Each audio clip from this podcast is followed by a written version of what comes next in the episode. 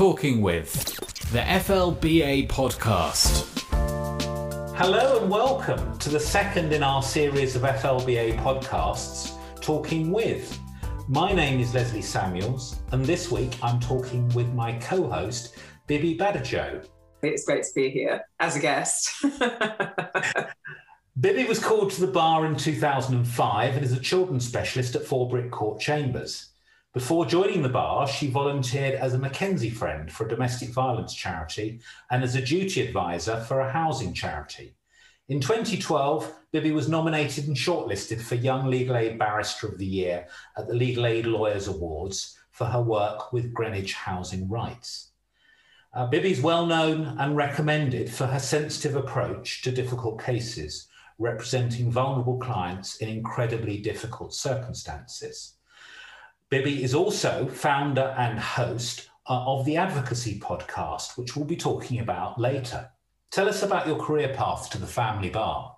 I'm afraid to say I kind of fell into it because after bar school, I thought I was going to go into housing. I ended up working for a company called LPC as an advocate, which was great in terms of getting experience before judges while I was making my applications for pupillage. And one of the things that struck me was I felt that I made people cry every single day. Uh, I was doing, as I said, mortgage repossessions, and they were so upset. So I was looking at different types of voluntary work that I could do to support people. And I did some in terms of housing, but I also looked at working with the National Centre for Domestic Violence as a McKenzie friend. And once I started doing that, it really was a great fit for me. I enjoyed the human element of family law, ended up getting a family pupillage, and it just stuck. I really enjoy it. I, I love what I do. That's great to hear.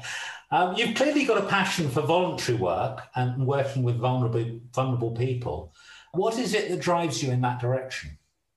I just think it's essential that people have a voice. The reason why I do this job is because I think that people should have a, have an opportunity to be represented, and you don't get that particularly if you're vulnerable or you're from a certain aspect of society. So it's really that passion that drives me to fight and work with vulnerable people. Despite much effort, Black and minority ethnic groups remain underrepresented at the bar. Uh, what more can we do to make the bar truly representative of the community it serves? In all honesty, I don't think that much effort has been put in in the recent past. It's only, I'd say, in the last year or two where huge efforts have started being made. I think it's important for the wider community within the bar to actually listen to what the experiences of their Black colleagues are, as well as other ethnic minorities, and listen with an open mind, not to defend or or to discredit. And, and sometimes that happens without even meaning to. And I think an example of this was with Alexandra Wilson. I think everyone knows now she's the criminal barrister who went to court and she was mistaken as being the defendant on three occasions. And there was such shock when she tweeted her tweets, and people said, I can't believe it.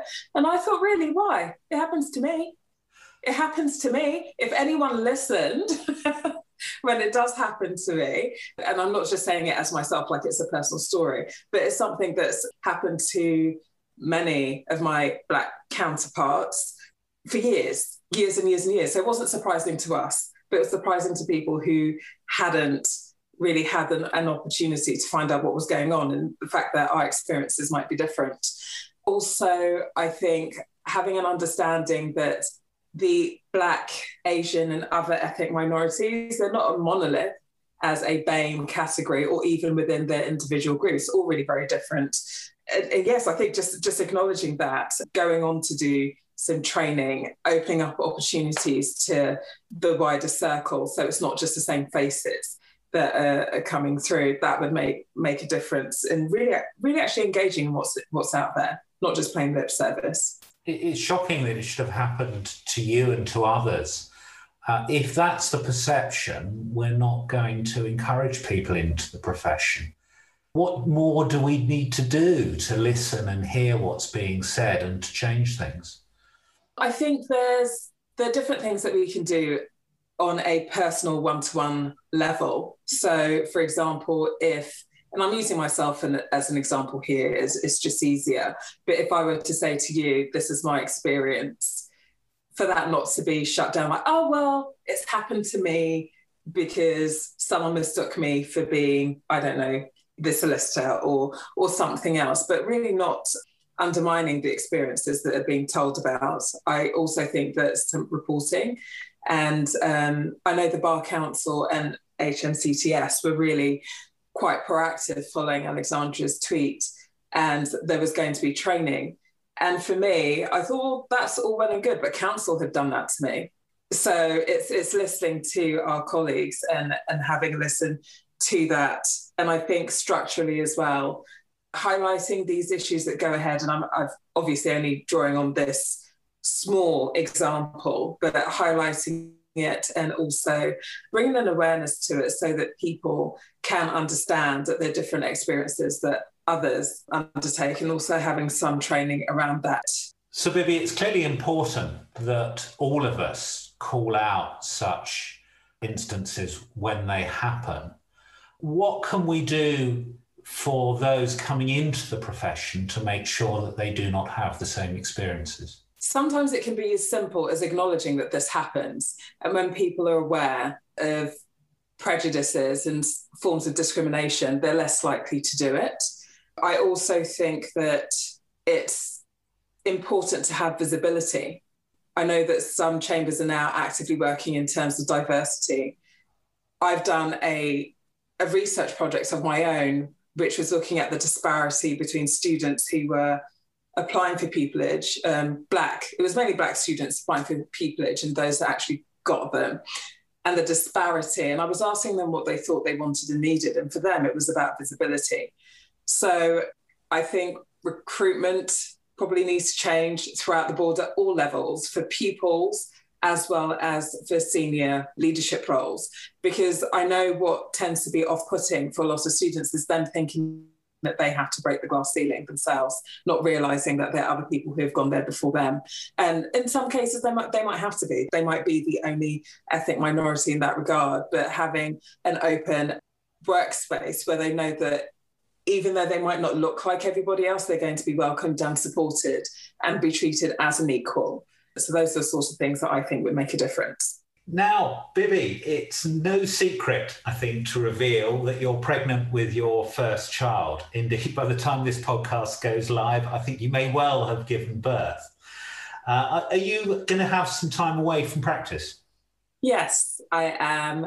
Obviously, really excited. And I'd made the decision quite a while ago anyway that I would be taking a year off and having that time to to settle. And it's, yeah, it's really, really exciting. It's scary uh, there's some elements of, of, pregnancy where I thought, oh my goodness, I'd rather prep an NAI than do all this any further. That's really so, saying something.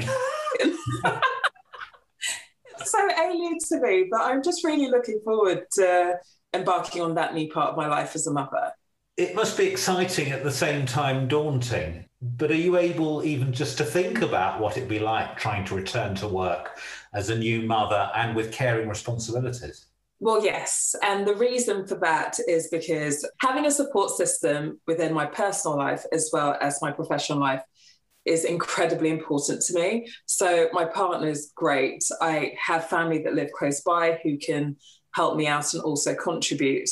And also professionally, I feel at Brick Court, they're just there to support me wholly the clerks and I have already looked at the plan for when I'm coming back.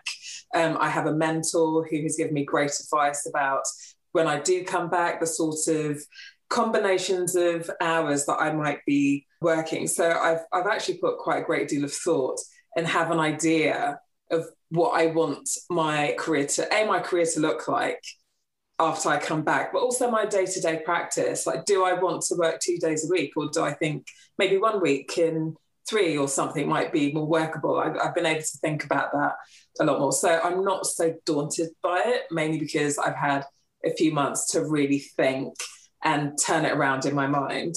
You've highlighted an important aspect, which is the support of your clerking team and then the support of a mentor within Chambers. Do you think sets of chambers are better set up now than they used to be to support working mothers? I think so, definitely. Well, I'd hope they are. I, I think they've got the abilities to be, so there should there shouldn't be any reason why not. For me, I have had quarterly meetings with my clerks, their professional development meetings, so that we can look at where I'm going in the next few months and tweak it accordingly in relation to my plans. So that's why I think I have a really good relationship with my clerks. But with other chambers, I don't see why that can't be done, especially with people who I, I, say people because who knows who's going to be going off for paternal leave. It might not just be mothers, though I know the retention of women is a, is a problem. There's no reason why that they can't be supported in terms of having a mentor. Someone has done it before and they've done it successfully. I think it's important for chambers to also enable their members to dip their foot in every now and again. And I don't mean that, oh, come and do a case every so often, but still be invited to chambers events, still be included in chambers activities or if there's seminars. I think it might be easier to give a seminar with appropriate notice and still have your name out there as opposed to having to prep maybe a final hearing or something. So there are different ways that people can still continue being engaged in chambers. So i think that they're fairly easy steps that chambers can can take. It, it's not that much effort to do so. And also the clerks having a plan of what's going to happen when um, when members come back from whatever leave that they have taken. Important perhaps to recognise that out of sight should not mean necessarily out of mind.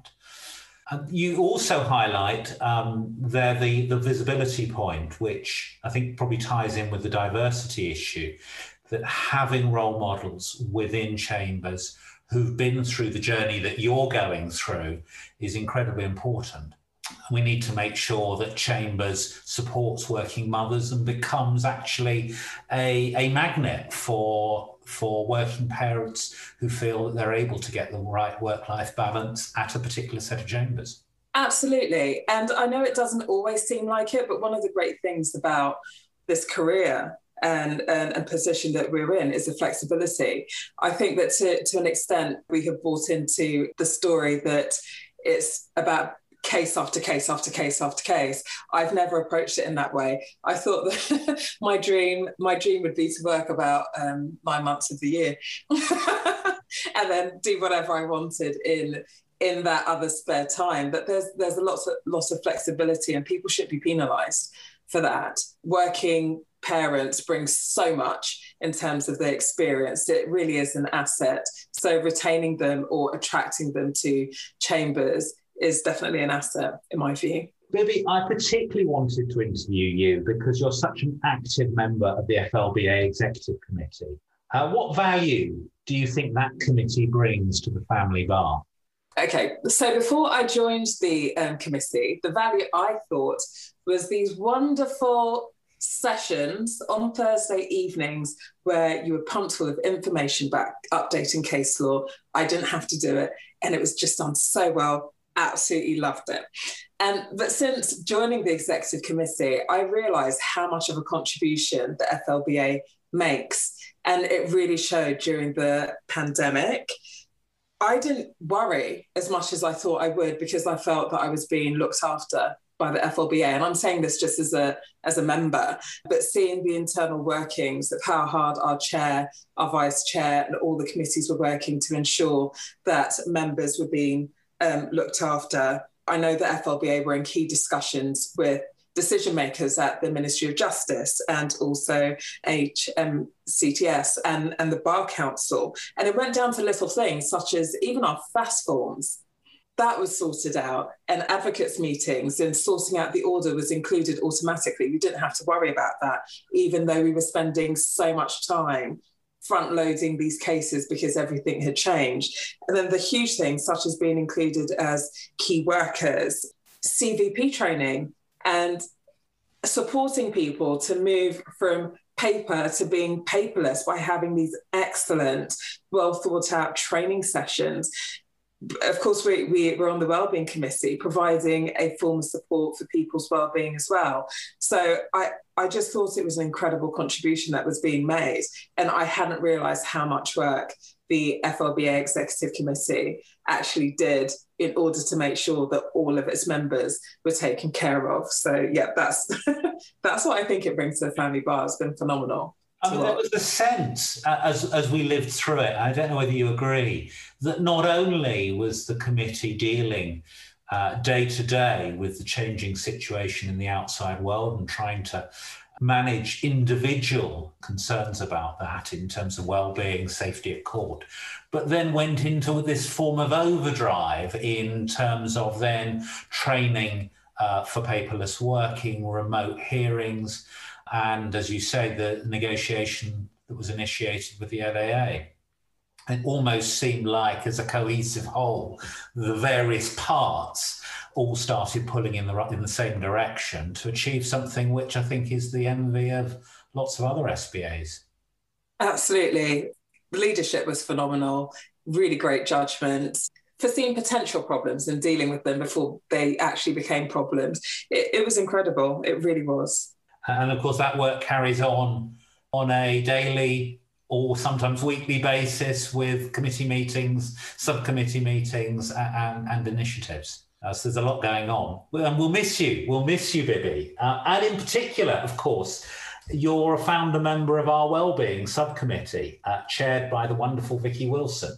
Yes. Why has it taken us so long to recognise the importance of well-being at the bar? I'm sure there are many reasons, but two that come up for me are the fact that there is a culture of having a badge of honour for working so hard and working through problems. I don't know very many people who have not worked into the long hours of the night and had a couple of hours sleep and then gone to court and been functioning on literally no sleep for a week or very little sleep for a week. I also think that the softer areas of work are overlooked. And I, I, just don't think that a lot of people were sharing really about the challenges that they were encountering. And he wants to go first. He wants to say, do you know what? I, I can't manage this. I'm finding it really, really difficult and I just want to take a break.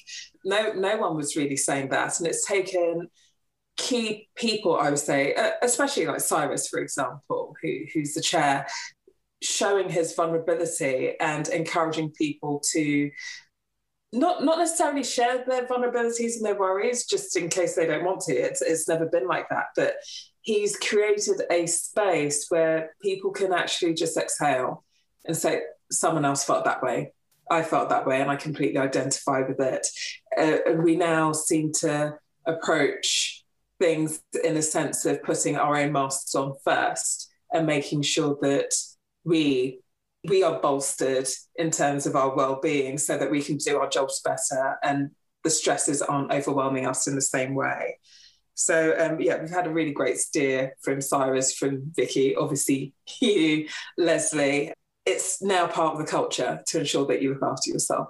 And, and, do you think by highlighting it, and I know Cyrus is one of Cyrus's initiatives is that it's always right up there as, as one of the first items on the agenda. By highlighting it, we're also sending a message to others within the system, judiciary, solicitors, that perhaps they need to think about our well-being and their own well-being at the same time? Yeah, absolutely. There was the example, I think, of emails. And when we when we should be responding to emails, why should anyone respond to an email that's sent at 11 p.m.? You can have your own policies. You can create your own policies and boundaries so that you can let other people know that I'm going to be responding between 8 a.m. and 6 p.m. and it's there and it's really, really clear.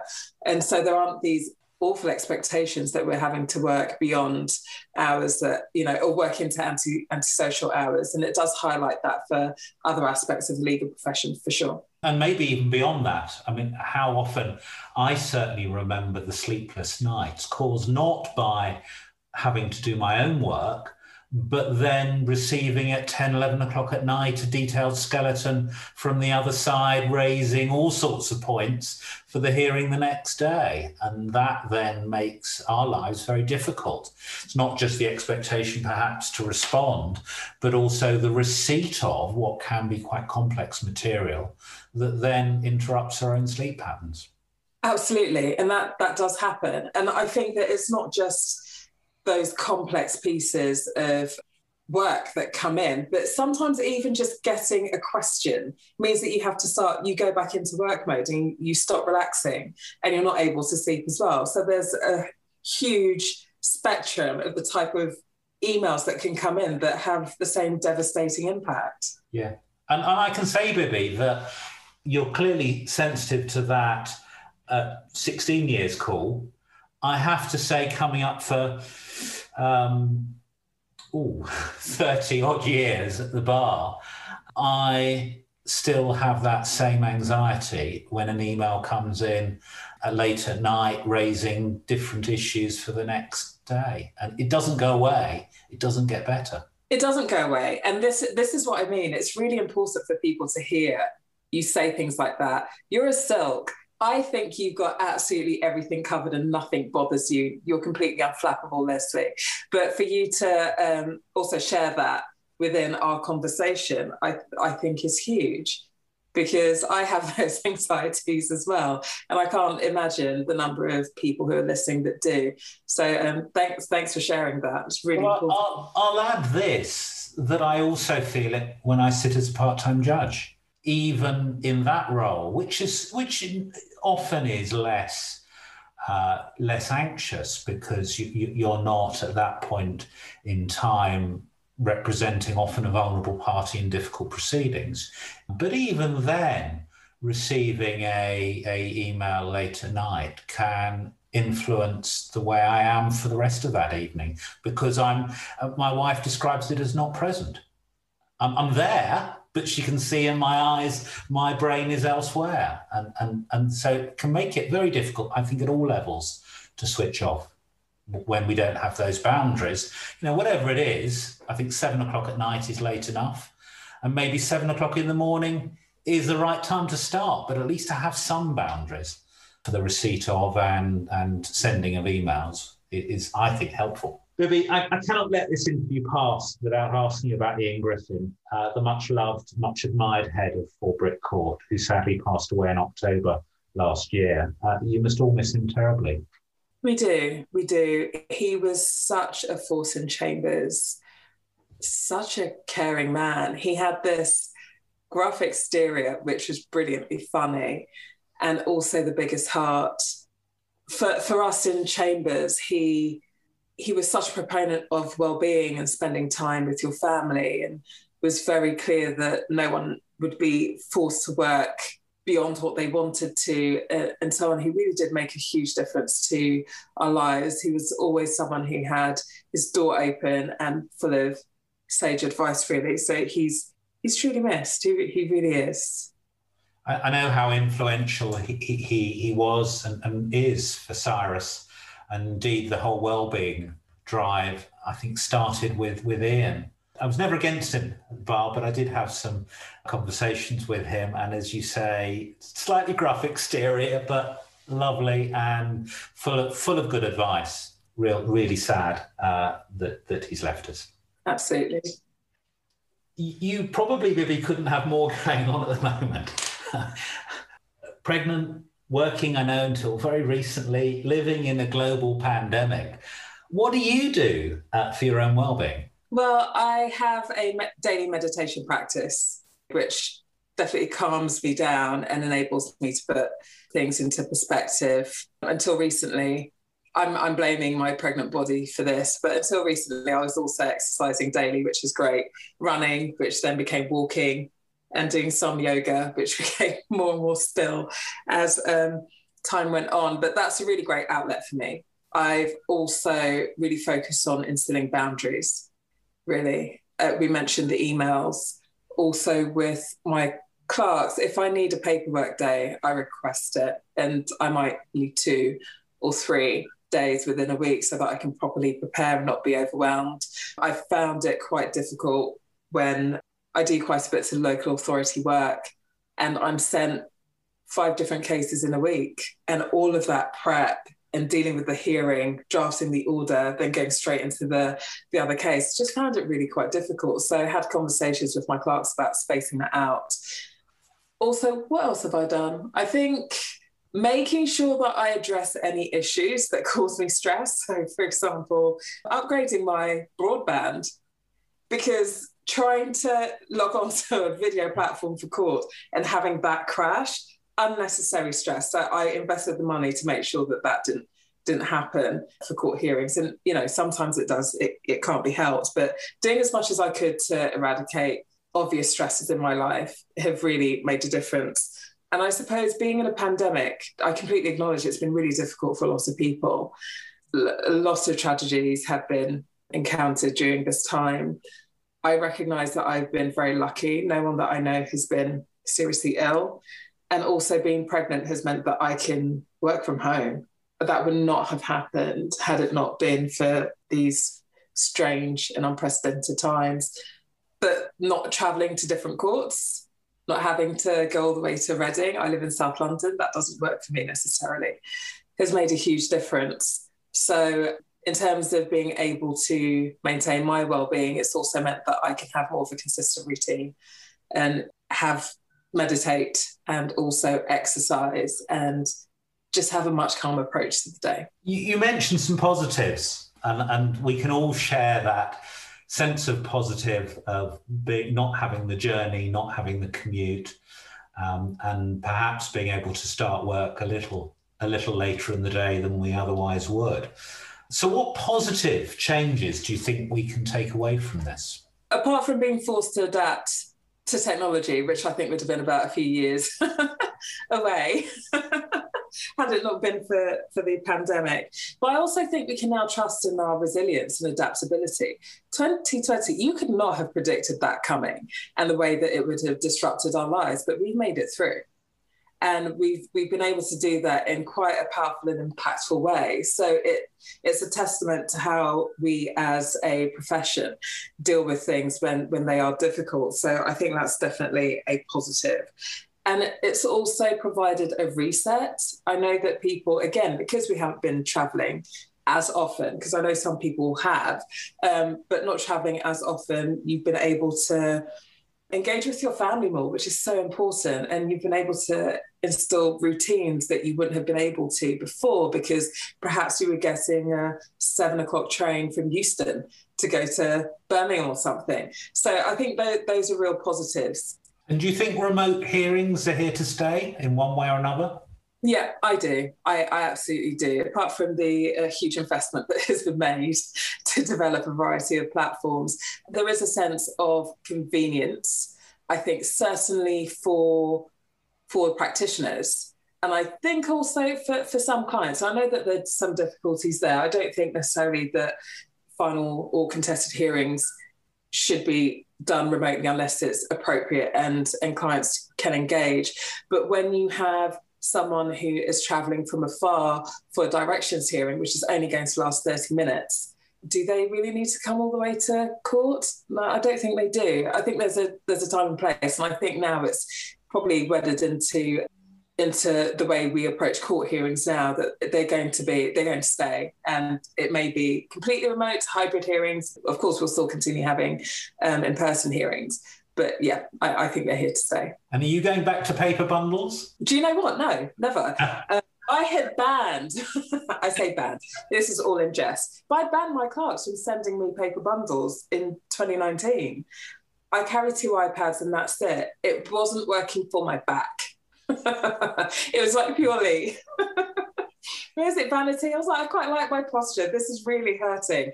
I can't do it. So I never, I, I had stopped working with paper bundles for, for quite a while, actually. I remember the question you used to ask is whether it's a one trolley or a two trolley case. yeah. No more wheelie trolleys. now, maybe you're bringing a new life into the world at a time of much uncertainty and change. Uh, what are your hopes and your fears for the future? I can't think of any fears at the moment. I, I feel that whatever comes my way, I'll be able to handle it. And I think that goes back to what I've learned about myself about my resilience and adaptability. I say this not having had my first child. So I think that's just going to go out of the window and I'm going to be freaking out and asking for help all over the place. But I think the thing is that if I don't know, I'll ask for help and um, I'll be blubbering in a corner, but I'll be able to get that. You should repeat this in about four months' time and we'll see sleep deprived. sleep deprived and not, not knowing what the day is. Um, And in terms of hope, I think that just having a more inclusive bar, I really see that happening, not just in terms of ethnicity, in all sorts of areas, like fully inclusive. Those are those are my hopes. That's what I think um, is really going to make a difference, where we truly reflect the society that we serve. Now, lastly, Bibi, I just wanted to give a plug, as I mentioned at the beginning, to your advocacy podcasts. They provide a great insight into what makes a good advocate.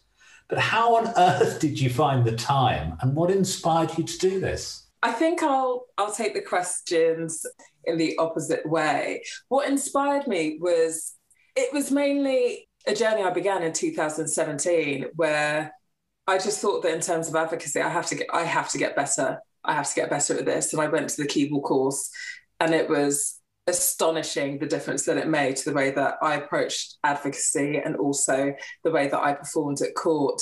And then I had lots of opportunities. I got um, further scholarships to do training in Florida for both civil and criminal, since no one had a family course for me to go on.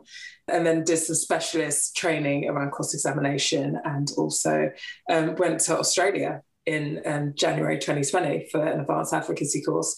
And I just thought that because it made such a big difference to me, but I also recognized that not everybody would be able to travel or drop everything and be able to go off the way that I did. I was just wondering about how I could share what I had learned with other people as many people as possible. So the idea of a podcast came about, and I, I definitely knew that I needed to interview guests. You were not going to learn anything from me, I promise you that. Um, so that's where, um, that's where the idea of the podcast came from. Before it was released, it had been about a year in the making. I put together a team. Uh, we did our research. We recorded most of the podcast between, I think it was October and December of last year and then we've been able to put it out and it's been really well received which is great.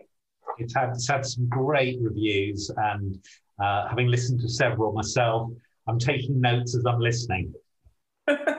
It's great to hear. Thank you.